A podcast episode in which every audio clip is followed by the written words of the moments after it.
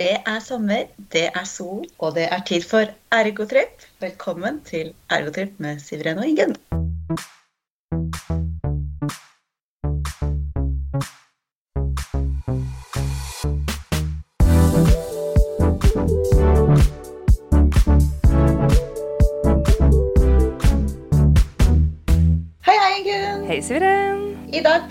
Det som gikk eh, litt skeis eh, forrige gang. Det er viktig å ikke gi seg. Nei, ikke sant? Vi har jo alt det digitale som skal til. Vi har det.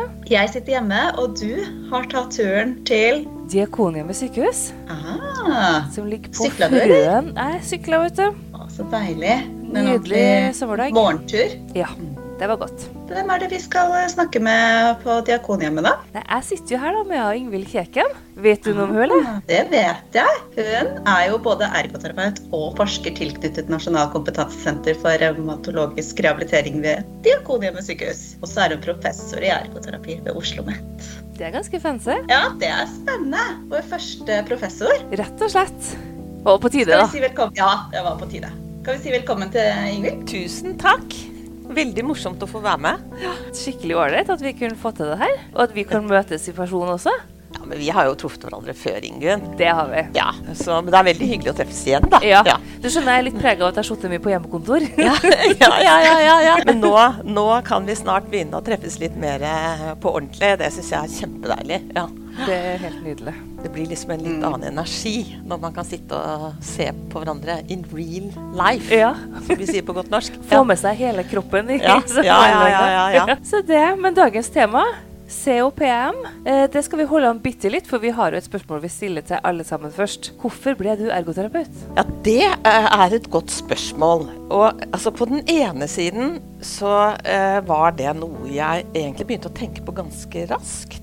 Det, jeg, vet, jeg begynner å bli ganske gammel. Altså, det, det er snart 40 år siden jeg er ferdig, var ferdig utdannet ergoterapeut. Sånn jeg måtte liksom begynne å spole tilbake. da. Og så tror jeg jeg var på en eller annen sånn eh, yrkesmesse eller et eller annet sånt hvor det, hvor det var en som snakket om ergoterapi. Og da tenkte jeg litt sånn idealistisk og ung, ikke sant. At å, tenk å liksom bruke kreative eh, teknikker til å hjelpe folk med ulike utfordringer. For jeg har alltid vært veldig glad i å drive med eh, ja, sånn forskjellige formingsaktiviteter og strikking og hekling og ja, mye rart. Og så peilet jeg meg liksom veldig inn på det.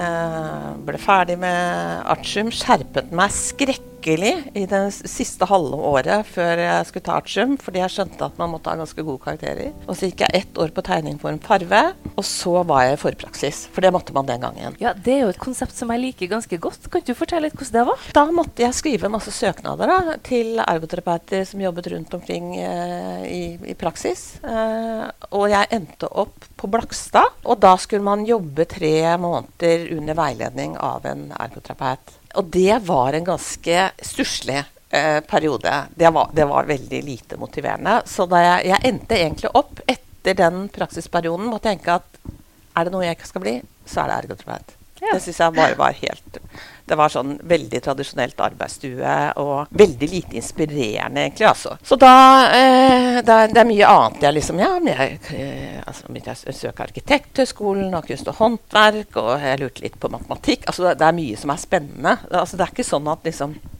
jeg tror egentlig er litt sånn at det meste kan bli spennende, bare man bruker litt tid på det. Og så var det litt tilfeldig da, at en god venninne av meg begynte på ergoterapihøgskolen. Og så sier hun at du Ingvild, dette, du må bare bli ergoterapeut. Dette er liksom så gøy, og det er helt annerledes enn det du tror det er. Så da tenkte jeg ok, jeg kan jo søke, da.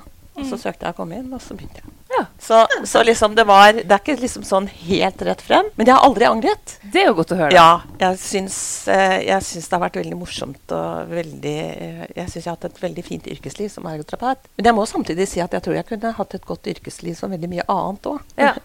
men, men det som er fint med ergoterapi, det er jo at jeg tenker at i, altså man kan bruke veldig mange sider av seg selv.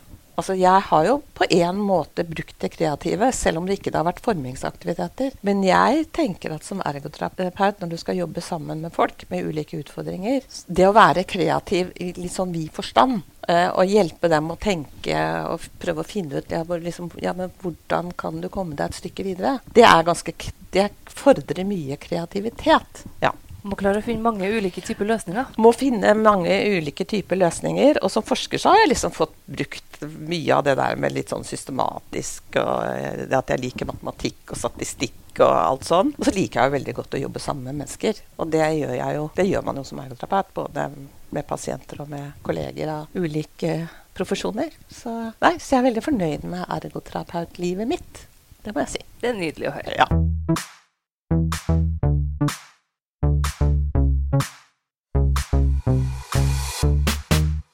Men tilbake til dagens tema, eh, COPM. Kan du fortelle litt hvordan du oppdaget eh, det verktøyet, og hvordan du har eh, til Norge og utviklet det? Ja, jeg jobbet jo to år i psykiatri før jeg begynte å jobbe på Diakonhjemmet. Og her har jeg jo hele tiden jobbet med folk med ulike revmatiske sykdommer. Og veldig mange av dem må jo leve livet sitt med den sykdommen. Og de blir, jo, de blir jo veldig kunnskapsrike. Både i forhold til det at de selvfølgelig eh, har jo masse erfaringer med hvordan det er å leve livet og få hverdagen til å gå rundt med de funksjonsnedsettelsene de har. Men de blir jo også eh, Veldig mange av dem kan jo etter hvert veldig mye om sykdommen, om behandling, om medisiner. Altså de blir jo på en måte eksperter på sin egen situasjon. Og da jeg begynte eh, Jeg jeg var jo ferdig utdannet i 1983. Da fant Eller MOHO fantes kanskje. Altså The Model of Human Occupation. Vi hørte ikke et ord om det. Det fantes ikke noen ergoterapimodeller. Det fantes sånn som Bobat og altså en del sånne eh, Metoder, metoder som var mye mer knyttet opp mot ulike diagnoser. Og vi, når vi lærte om aktivitet og aktivitetsutførelse, så var det fremdeles veldig et sånn fokus på at man skulle være selvhjulpen. Så det var jo det jeg på en måte gikk ut i min yrkeskarriere med. Sånn at da jeg begynte eh, som ergoterapeut på Diakonhjemmet, så var jo jeg veldig opptatt av det. ikke sant, Hverdagsaktiviteten og hva er det du har problemer med. Og, eh, og de, de, gikk jo veldig mye hjelpemidler og tilrettelegging. Fordi at dette var før man hadde fått de gode medisinene og behandlingsmetodene man har i dag. Da. Så veldig mange hadde jo veldig mye problemer i hverdagen sin. Så jeg spurte jo, syns jeg var kjempeflink, ikke sant, som spurte om alle de problemene jeg visste at folk ofte hadde. Forklart og tegnet og fortalt om de syke leddene og, og sånne ting. Og så var jeg liksom litt på jakt etter en litt sånn systematisk måte å gjøre det på, uten at jeg helt greide å finne nøkkelen til det. Og så var det eh, en pasient jeg hadde hatt Jeg jobbet jo mye, eller vi jobber jo mye poliklinisk, fordi at eh, vi har jo liksom nedslagsområde i Oslo, og det er jo kort reisevei. Så var det en pasient jeg hadde hatt til en samtale. Og så kom hun tilbake, og så starter hun den timen med å si liksom, Ingvild, det er én ting jeg har lyst til å, å, å, si til deg. Ja, ikke sant. Ja. Jo, da jeg kom hjem etter å ha snakket med deg forrige gang, så var, var jeg egentlig ganske trist. Jeg sier litt om hvorfor det. Og så sier hun at nei, fordi at på en måte så var det som om hverdagen min bare var full av alle de tingene jeg ikke klarte. Og det gjorde veldig dypt inntrykk på meg. Så tenkte jeg gure malla, det er jo ikke er ikke sånn jeg vil jobbe som ergoterapeut. Eh, og jeg syns jo hun var veldig modig som fortalte meg det. Så etter det så, så, så brukte jeg ganske mye tid på å tenke ja, hvordan, hvordan, kan jeg nærme meg dette på en annen måte? Eh, fordi at det er jo sånn at pasientene kommer jo til meg fordi de har noen utfordringer i hverdagen. Så vi kan jo ikke la være å snakke om det. Men hvordan kan vi gjøre det på en måte som erfares som meningsfull og på en måte som hjelper folk til å mestre den hverdagen, hvor vi samtidig kan bygge på de ressursene folk har, og hvor de, de må jo komme på banen på en annen måte. Og så Dette blir en lang historie, da. Men så eh, jobbet jeg jo lenge som ergoterapeut. Og så begynte jeg på hovedfag, og så begynte jeg å jobbe i denne kompetansetjenesten. Mm. Og det første året da så var vi på en svær amerikansk revmatologikongress i USA. Og der eh, hørte jeg på masse foredrag og sånn, men der hadde de også en sånn type seanse som het Meet the Expert. Og tema for den seansen det var hvordan vurderer vi eh, aktivitetsproblemer hos folk med revmatiske sykdommer. Og der fortalte Uh, hun som ledet det, da, som er, er en flott kanadisk ergoterapeut som heter Catherine Backman, hun fortalte om CPM. Og da var det akkurat som noe bare klikka på plass i huet mitt. Så tenkte jeg der har vi den nøkkelen. Så da dro jeg jo hjem til Norge, og inn på nett. ikke Fins det en norsk versjon? Nei, det gjorde det jo ikke. Og så måtte jeg jo da ta kontakt med de som uh, i Canada. Det er jo det canadiske Ergoterapiforbundet som liksom sitter med rettighetene. Og så var det jo mye sånn formaliteter rundt det, å få lov til å oversette det. og det er, ikke sant, Med en gang du kommer borti USA og Canada, så er det penger involvert, og det var mye greier. Men vi fikk liksom formalitetene på plass, og så begynte jeg med den oversettelsen og kvalitetssikringen av COPM, som da ble tema for hovedfagsoppgaven min. Dette var før det ble mastergrad. Så jeg skrev hovedfagsoppgaven min på oversettelse og pilottesting av eh, COPM. Da eh, testet jeg det ut på Altså min hovedfagsoppgave handlet om de første 20 pasientene. Det var liksom piloten. Men jeg gjorde det på over 100. Fordi jeg koblet meg på en studie som, eh, som foregikk her på Diakonhjemmet, hvor man undersøkte folk med håndartrose veldig grundig. Så jeg fikk liksom lov å koble meg på den studien. Og da hadde jeg jo samtidig tilgang på data som den revmatologen hadde eh, samlet inn nå, da. Så da var det en av de som jobbet her, som sa men du Ingvild, du må jo du må liksom, når du sitter med alle disse dataene, så må du jo skrive en artikkel på alt det. Så tenkte jeg ja, det må jeg vel gjøre. Så gjorde jeg det. Og det ble en sånn engelskspråklig artikkel, da.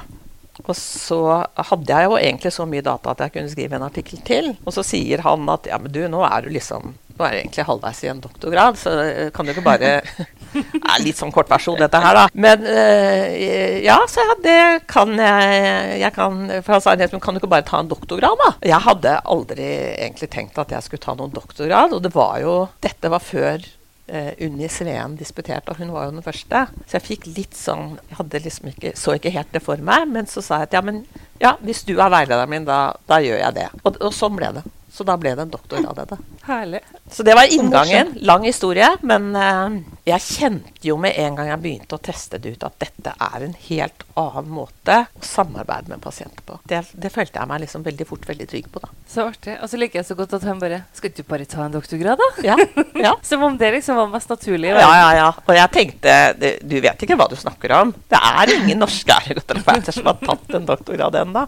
Men, uh, men jeg, det lærte meg en annen ting også. Og det, uh, det er at det at han hadde tro på at jeg kunne klare det, det eh, gjorde jo at jeg også begynte å tenke den tanken da, som jeg aldri hadde tenkt før. egentlig. Så Det har liksom tatt med meg, og det gjelder jo eh, i, i, forhold til både pasienter og kolleger og sånn, at det å vise at du har tro på at folk kan klare det, det kan utløse ganske mye liksom, ressurser og, og mestringstro da, hos folk. Ja.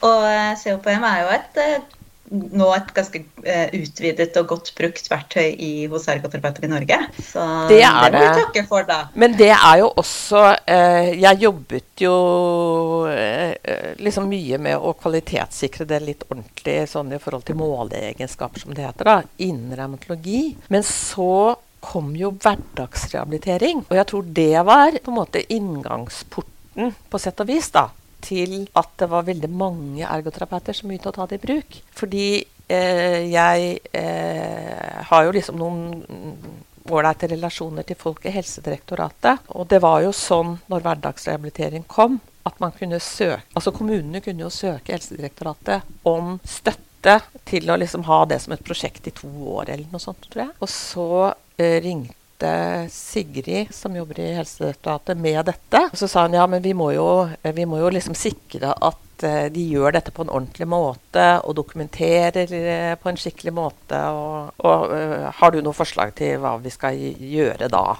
Og da tenkte jeg ja, nei, da må de bruke COPM. Altså COPM og rehabilitering det er bare som hånden i hanske. Så da ble det jo sånn at de som fikk midler fra Helsedirektoratet, og det var vel noen og 40 kommuner, tror jeg, de måtte bruke COPM. Og det var jo en veldig fin måte å få det liksom bredt ut i klinisk praksis. Og så begynte jo Hanne Tuntland i eh, Bergen. Hun liksom begynte på en doktorgrad på hverdagsrehabilitering. Eh, så jeg var jo med og planla den. Og så eh, ville Helsedirektoratet ha en følgeevaluering på den store satsingen så da var jeg jo også med som veileder i det. Og da fikk vi liksom ganske godt system på det, syns jeg. Så det var vel gjennom Norsk Ergoterapeutforbund at Unni Sveen Og de var jo gruppe ergoterapeuter som gjorde en eh, undersøkelse av hvilke kartleggingsinstrumenter, eller vurderingsinstrumenter som jeg liker å kalle det, da, eh, norske ergoterapeuter bruker. Og da er COPM det instrumentet som er oftest brukt. Og for dem som ikke kjenner til COPM ennå, jeg tror ikke vi har sagt hva det står for? Jeg. Nei, det har vi ikke. Det er helt riktig. Dette er sånn stammespråk, ikke Ja. sant? Nei, det Fort står gjort. for det Canadian Occupational Performance Measure, COPM. Og hva gjør instrumentet, hvis du skulle ha forklart det? Kan jeg spole litt tilbake der òg? Fordi Ja. at i, når jeg underviser eh, så, altså Jeg tenker som ergoterapeuter og som helsepersonell, for dette gjelder jo alle, så er det to ting vi må være gode på. Det ene er at vi må være gode på å observere. Altså observere pasienter. Og så må vi være gode på å kommunisere. Snakke og samarbeide med folk. Og så tenker jeg at AMPS, som jo er et instrument som er utviklet basert på MOHO, det er en metode som gjør at vi som ergoterapeuter disiplinerer oss i måten å observere på. COPM er en metode som gjør at ergoterapeuter disiplineres i å stille åpne spørsmål om hverdagen til folk. Så det er kjernen i COPM, syns jeg. At det handler ikke om hva jeg tenker og tror som ergoterapeut, men det handler om å få folk til å dele med meg som ergoterapeut historien om hverdagen min. Hva er det hva er det altså Hvis noen hadde intervjuet meg, da. Hva, hvordan er den hverdagen? Hva er det jeg holder på med? Hva er det jeg får til? Men så er jo fokuset på det vi skal jobbe sammen om. Men hva er det du ikke får til, men som er viktig for deg å få til? Det er det COPM handler om. Så i direkte relasjon til kjernespørsmålet, hva er viktig for deg? Dette handler om hva er viktig for deg ja, i hverdagen din. Det er jo litt morsomt eh, i den eh, følgeevalueringen som de jo, jo gjorde eh, på den eh, satsingen fra Helsedirektoratet. Der intervjuet de jo også mange av de som var involvert i hverdagsrehabilitering. Eh, altså helsepersonell, da. Og det, en av de tingene som kommer frem i de intervjuene, det er at eh, de sier det at ja, men vi tror jo at vi vet noe om den hverdagen, men vi blir alltid overrasket. Altså det kommer alltid noe som ikke vi visste. Og det tenker jeg, det må vi ta på alvor. Altså vi kan aldri tro at vi vet hvordan folk har det. Vi må stille gode spørsmål, og så må vi åpne øra og høre hva de sier. Det var fint sagt. Det er jo som du sier, det er jo veldig utbredt. Og eh, det er kanskje noen som lurer på, da må man f.eks. bli sertifisert? Hvordan får man opplæring i dette?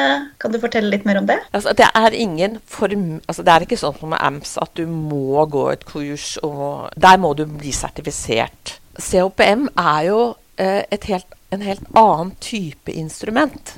Eh, altså det, det starter jo med eh, Vi kaller det jo intervjuet, men det handler jo om å stille gode spørsmål om hverdagen. Og så leder man jo på en måte Man har jo en slags struktur som, som sikrer at man snakker seg gjennom de ulike aktivitetene de fleste av oss gjør i løpet av en dag, men også i løpet av en uke. ikke sant? Ofte så gjør man jo andre ting om, i helgene enn i uka, eh, og for så vidt et år. ikke sant? Man kan gjøre kanskje andre aktiviteter om vinteren enn man gjør om sommeren. Men poenget er jo eh, med den samtalen at man skal komme frem til noen aktiviteter som er utfordrende. Og poenget er ikke nødvendigvis å komme frem til alle aktiviteter som er utfordrende.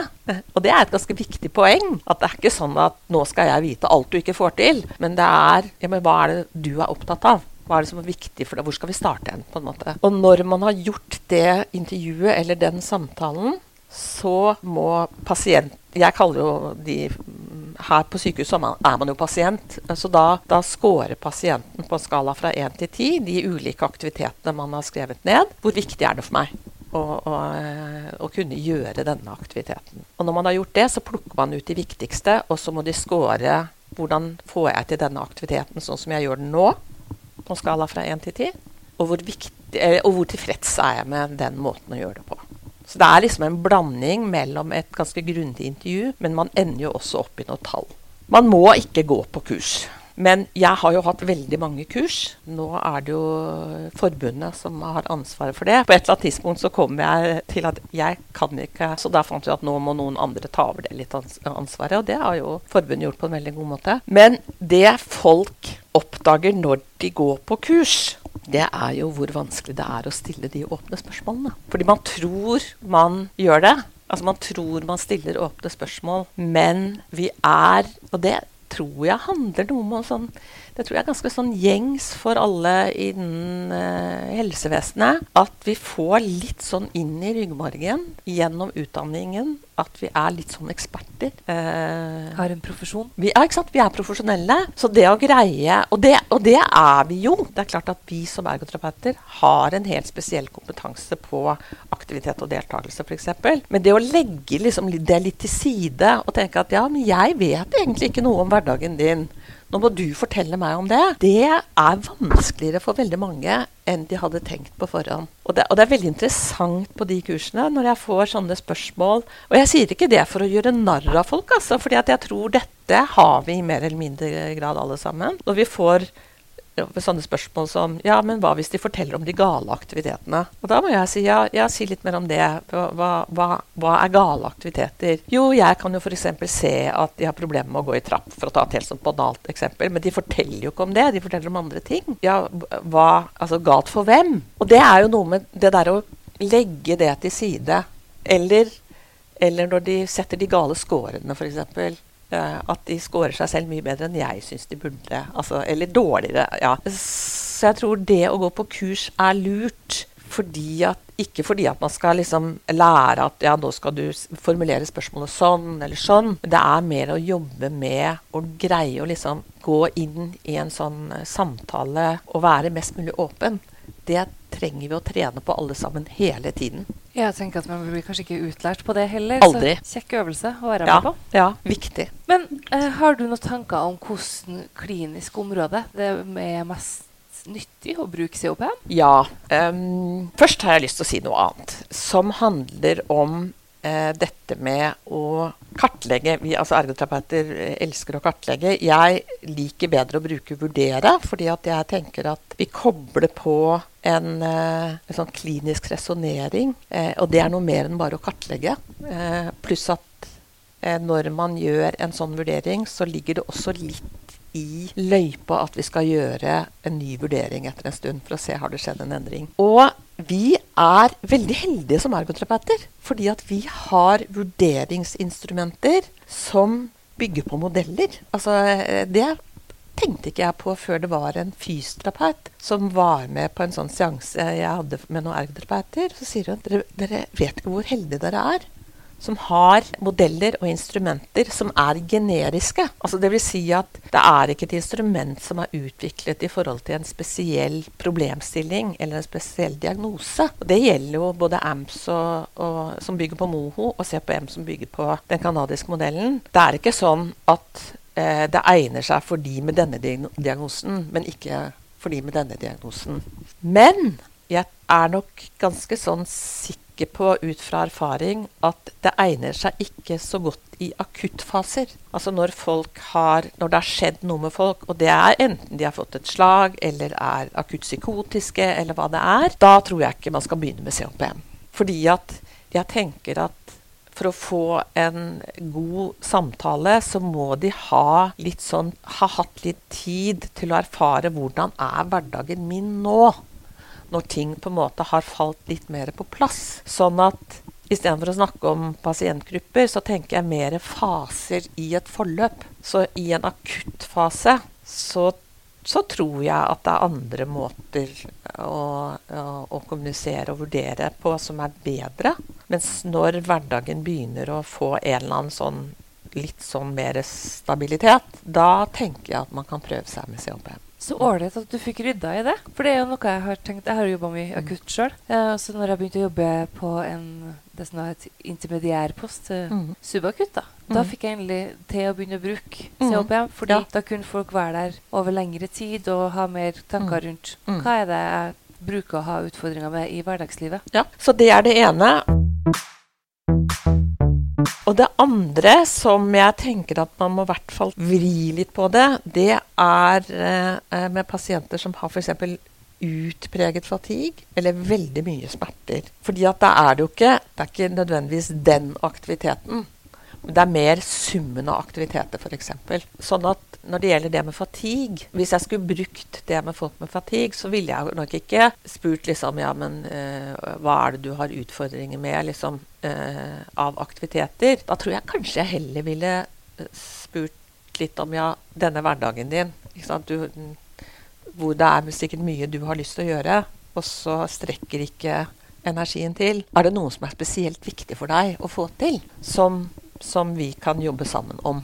Så det blir en på en måte litt annen måte å gjøre det på, da. Og det er jo litt forskjellen på denne, altså på COPM og f.eks. AMPS. Nå snakker jeg som om alle vet hva AMPS er, men veldig mange vurderingsinstrumenter som vi bruker, er jo veldig sånn Man må gjøre det likt.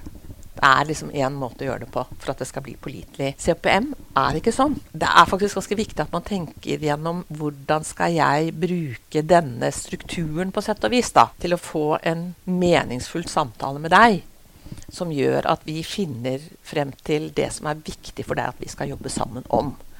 Og Det betyr at man trenger ikke alltid å stille de samme spørsmålene eller gjøre de samme rekkefølge eller instruere. For man jo, må jo ofte hjelpe pasienten i gang med den scoringen f.eks.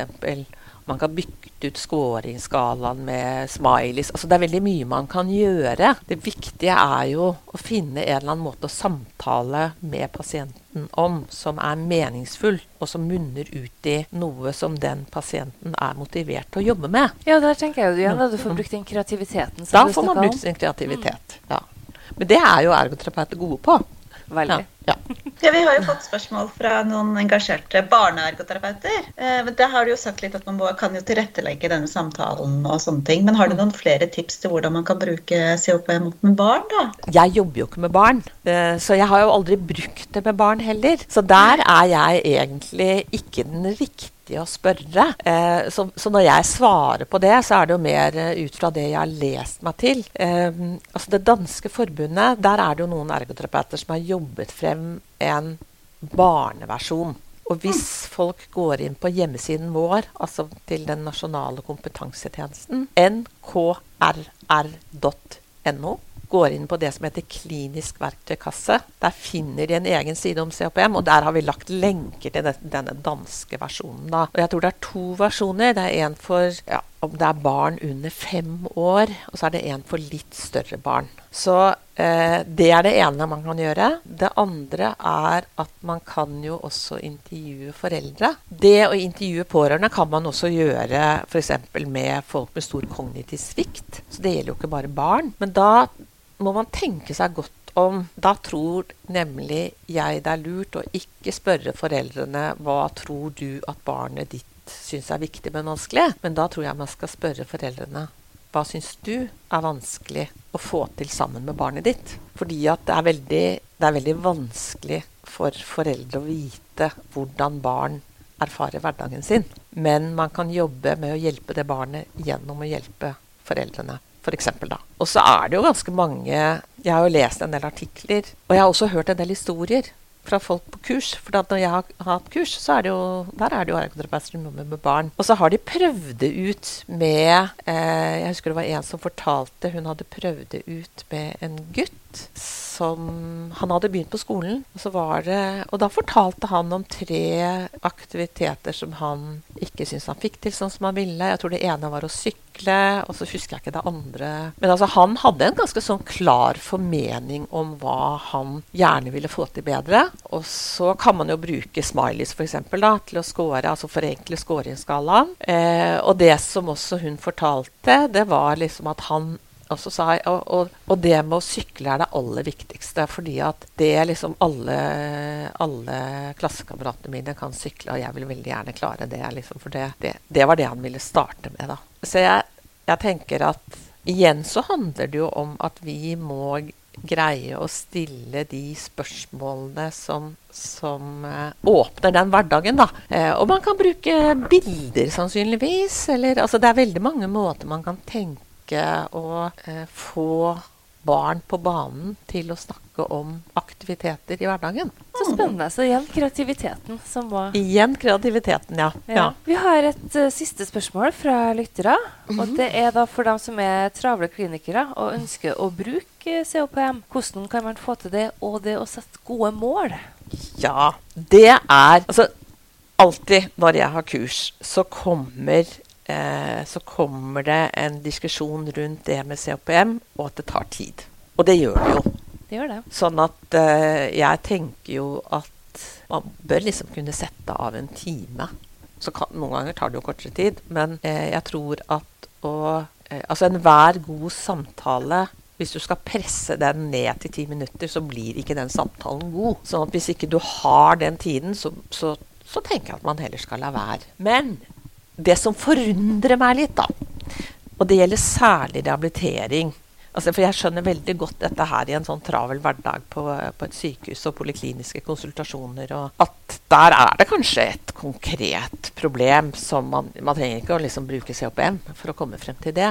Men i et rehabiliteringsforløp hvor eh, altså jeg tenker Kjernen i rehabilitering er jo akkurat den der hverdagen og de viktige aktivitetene, og, og hva, hva pasienten eller brukeren er motivert til å jobbe med. Så tenker jeg at jo mer tid man investerer i, den, i starten, for nettopp å finne frem til de viktige aktivitetene og formulere mål som da brukeren eier på en måte og er motivert til å jobbe med, så sparer man inn veldig mye tid etterpå. Det, altså at den diskusjonen fremdeles går, det kjenner jeg at jeg blir litt sånn ja, men kan vi ikke snart bli ferdig? Altså, det er litt som jeg sier, hvis jeg kommer til tannlegen Jeg var faktisk hos tannlegen i går, og den tannlegen bare begynner å bore i en tann uten å undersøke tennene mine, da ville jeg begynt å lure veldig. Altså sånn, ja, men hallo, hvordan vet du at du skal begynne å bore der? På en måte så er det jo litt sånn når vi skal Vi skal jo bore litt i hverdagen til folk, da.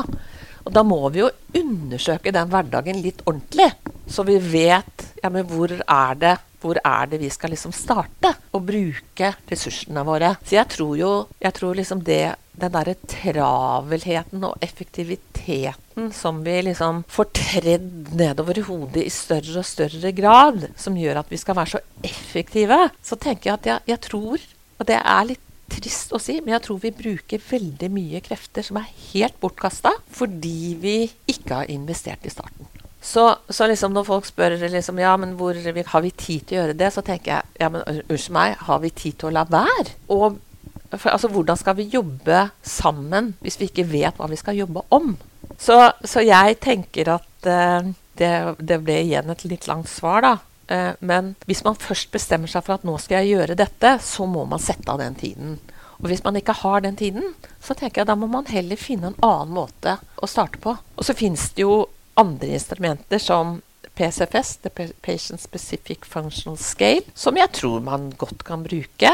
Det er liksom litt sånn lillesøsteren til COPM. Men det som er litt sånn interessant, da, og det, det ser jo vi som forskere, og det er faktisk en sånn, litt sånn utfordring når vi skal gjøre ordentlig sånne randomiserte, kontrollerte studier, og vi bruker COPM som måleinstrument for å se på forandringer. Da.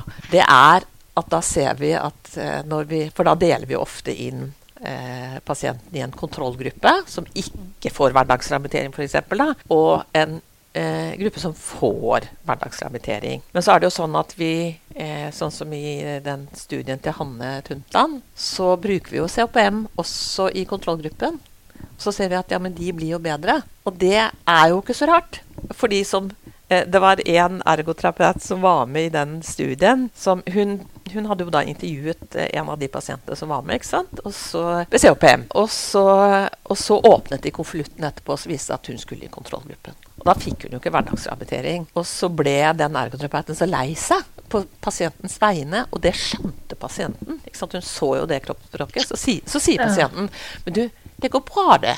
Fordi at jeg jeg har jo nå fått masse ideer til hva jeg kan gjøre, så jeg, jeg bare setter i gang. Jeg. Og det er jo noe med eh, altså Den litt sånn grundige samtalen er jo også med på å få i gang tanker hos den pasienten på ja, men hva kan jeg gjøre med det? Så, altså Folk er jo ikke dumme. Så at den grundige samtalen er på en måte terapi i seg selv. Og det tror jeg vi må huske at det er ikke sånn at når vi som ergoterapeuter skal liksom starte et sånt behandlingsforløp, så skal vi først gjøre vurderingen, og så begynner vi terapien. Terapien begynner liksom i det øyeblikket du tar den pasienten i hånda. Så alt du gjør derfra, er terapi. Og det å gjøre en god innledende vurdering er også terapi. Sånn at Det er derfor jeg tenker at det er ikke bortkasta å bruke en time på det. Og så, og så sier jeg med, ikke med det at alle skal bruke COPM alltid. Men hvis du først skal gjøre det, så skal du gjøre det ordentlig. Viktig avsluttende ord der, altså. Og med det, da går vi til spaltene våre.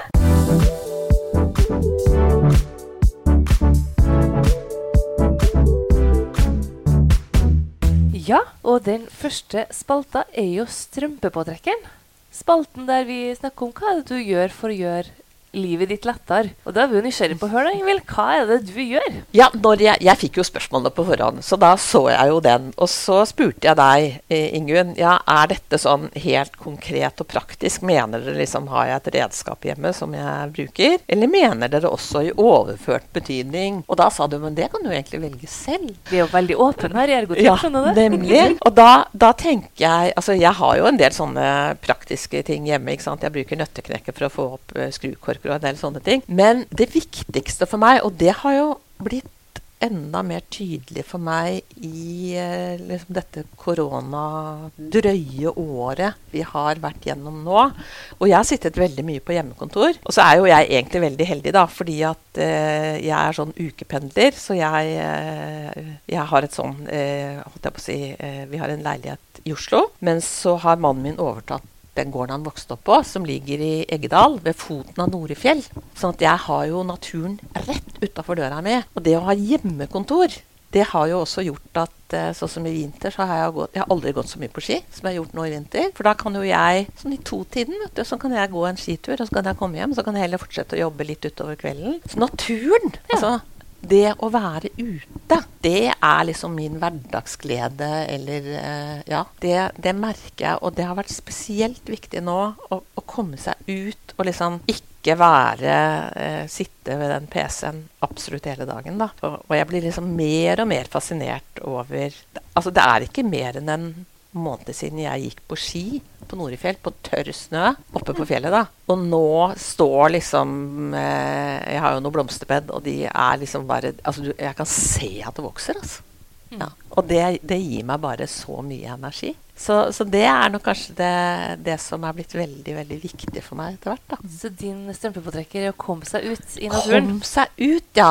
Og så er det for noen er det kanskje ikke naturen. For andre kan det være å gå en, en tur i, i byen. Altså. Men, men, jeg tror liksom det å finne et eller annet som er et avbrekk fra den, den hverdag som jo nå har blitt veldig sånn begrenset, bokstavelig talt, det tror jeg er veldig lurt det, det, gir i hvert fall meg veldig mye glede og energi. da. Og så er jeg blitt bestemor.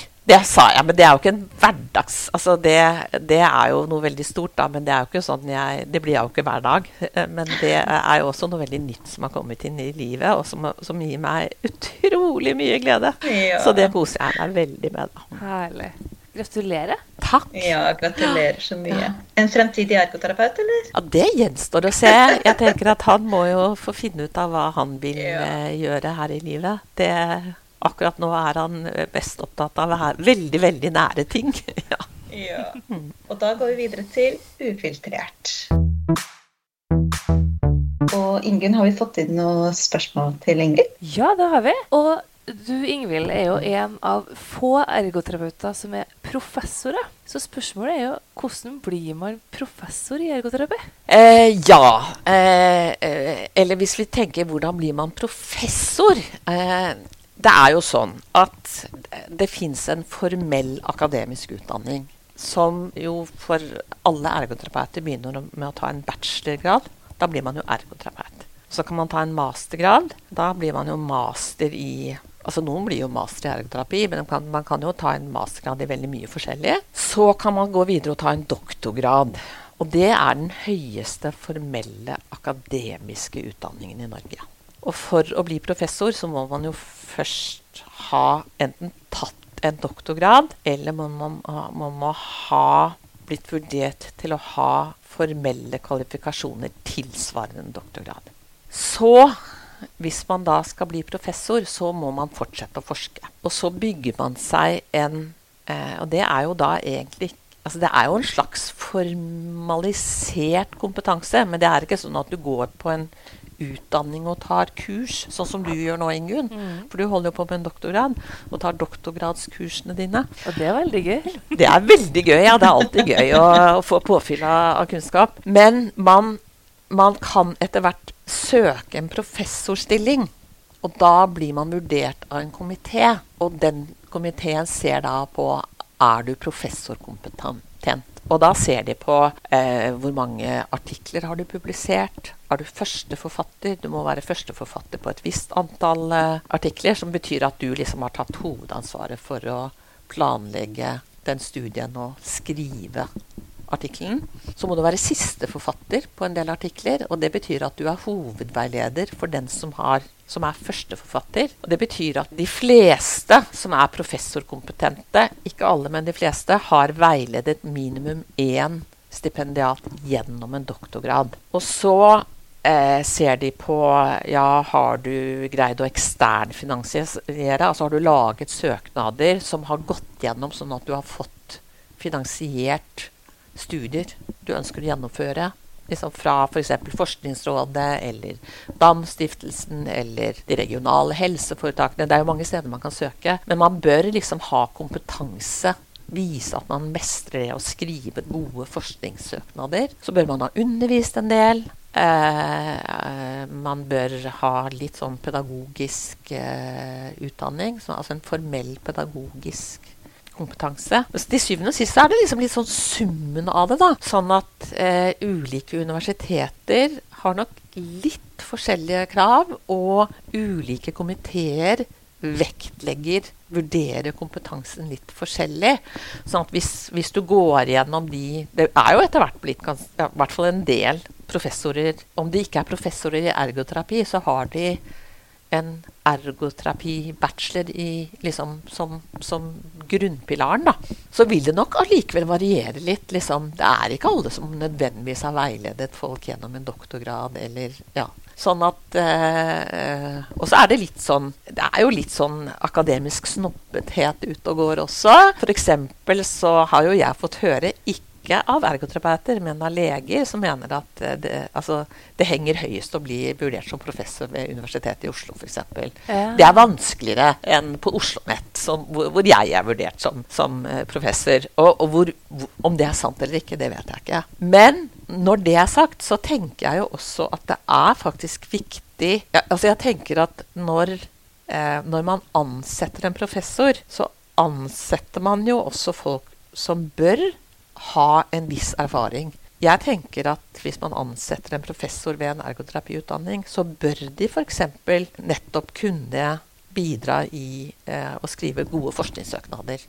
Og de bør ha erfaring med å veilede doktorgradsstudenter. sånn at eh, uten at man skal bli altfor rigid, så tenker jeg jo også at eh, det er viktig at den tittelen ikke bare er noe man pynter seg med, men men på en måte Det er jo litt som å ta en doktorgrad. Når man eh, har disputert, så har man liksom den høyeste akademiske utdanningen i altså Da, da man, har man gått en forskerutdanning. Og da må vi liksom sørge for at de som får det stempelet, faktisk kan forske.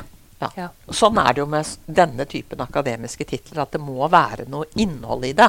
Så, så, det å bli professor Man kan ikke melde seg på professorskolen. Da, det er rett og slett at man må jobbe seg frem til den kompetansen Og søke en professorstilling og bli vurdert som professorkompetent. Gratulerer med at du kom gjennom nåløyet. Takk, takk. Unn og jeg søkte jo samtidig. Vi, vi, og det, det, var sånn i full eh, enighet. Det var én professorstilling som ble utlyst. Og så søkte jeg 40% og hun søkte 60% Og det, det var liksom noe vi var blitt litt sånn enige om på kammerset. Så, og syns det var helt strålende at vi kunne dele den stillingen. Det har vært veldig moro. Og så har jo vi begge to beholdt vår stilling ved Altså jeg jobber jo ved, ved Diakonhjemmet, og uh, Unni jobber på eh, OUS. Og det tror jeg også er veldig fint for utdanningsinstitusjonene. da, at Eh, altså Man trenger folk i 100 fast stilling der, men man trenger også folk som, som jobber eh, i klinikk, på en måte, eller som har den litt sånn tette forbindelsen til, til den hverdagen eh, de fleste ergoterapeuter jobber i. Mm. Absolutt. Så Da spennende. Ingunn, Ja. frister det å bli professor, eller? Altså, jeg har et stykke igjen ennå, da. Ja, ja, ja. Det kommer.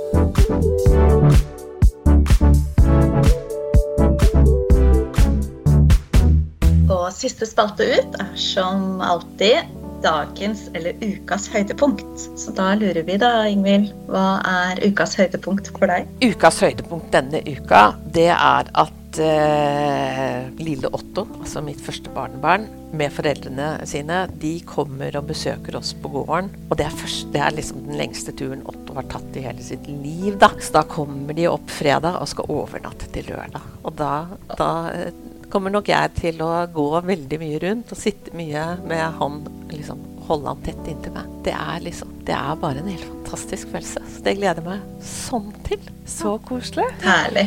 Det har vært altså så spennende å prate med deg, Ingvild, om både The Canadian Occupational Performance Measure. Ja, ikke sant? COPM. Nå har vi brukt forkortelsen så mange ganger at jeg tenkte det var greit å få repetert den. Eh, men også sånn konkret hvordan man kan få brukt den, og erfaringa du har med den, og forskninga di. Ja. Tusen hjertelig takk. Det har vært veldig hyggelig å snakke med dere også.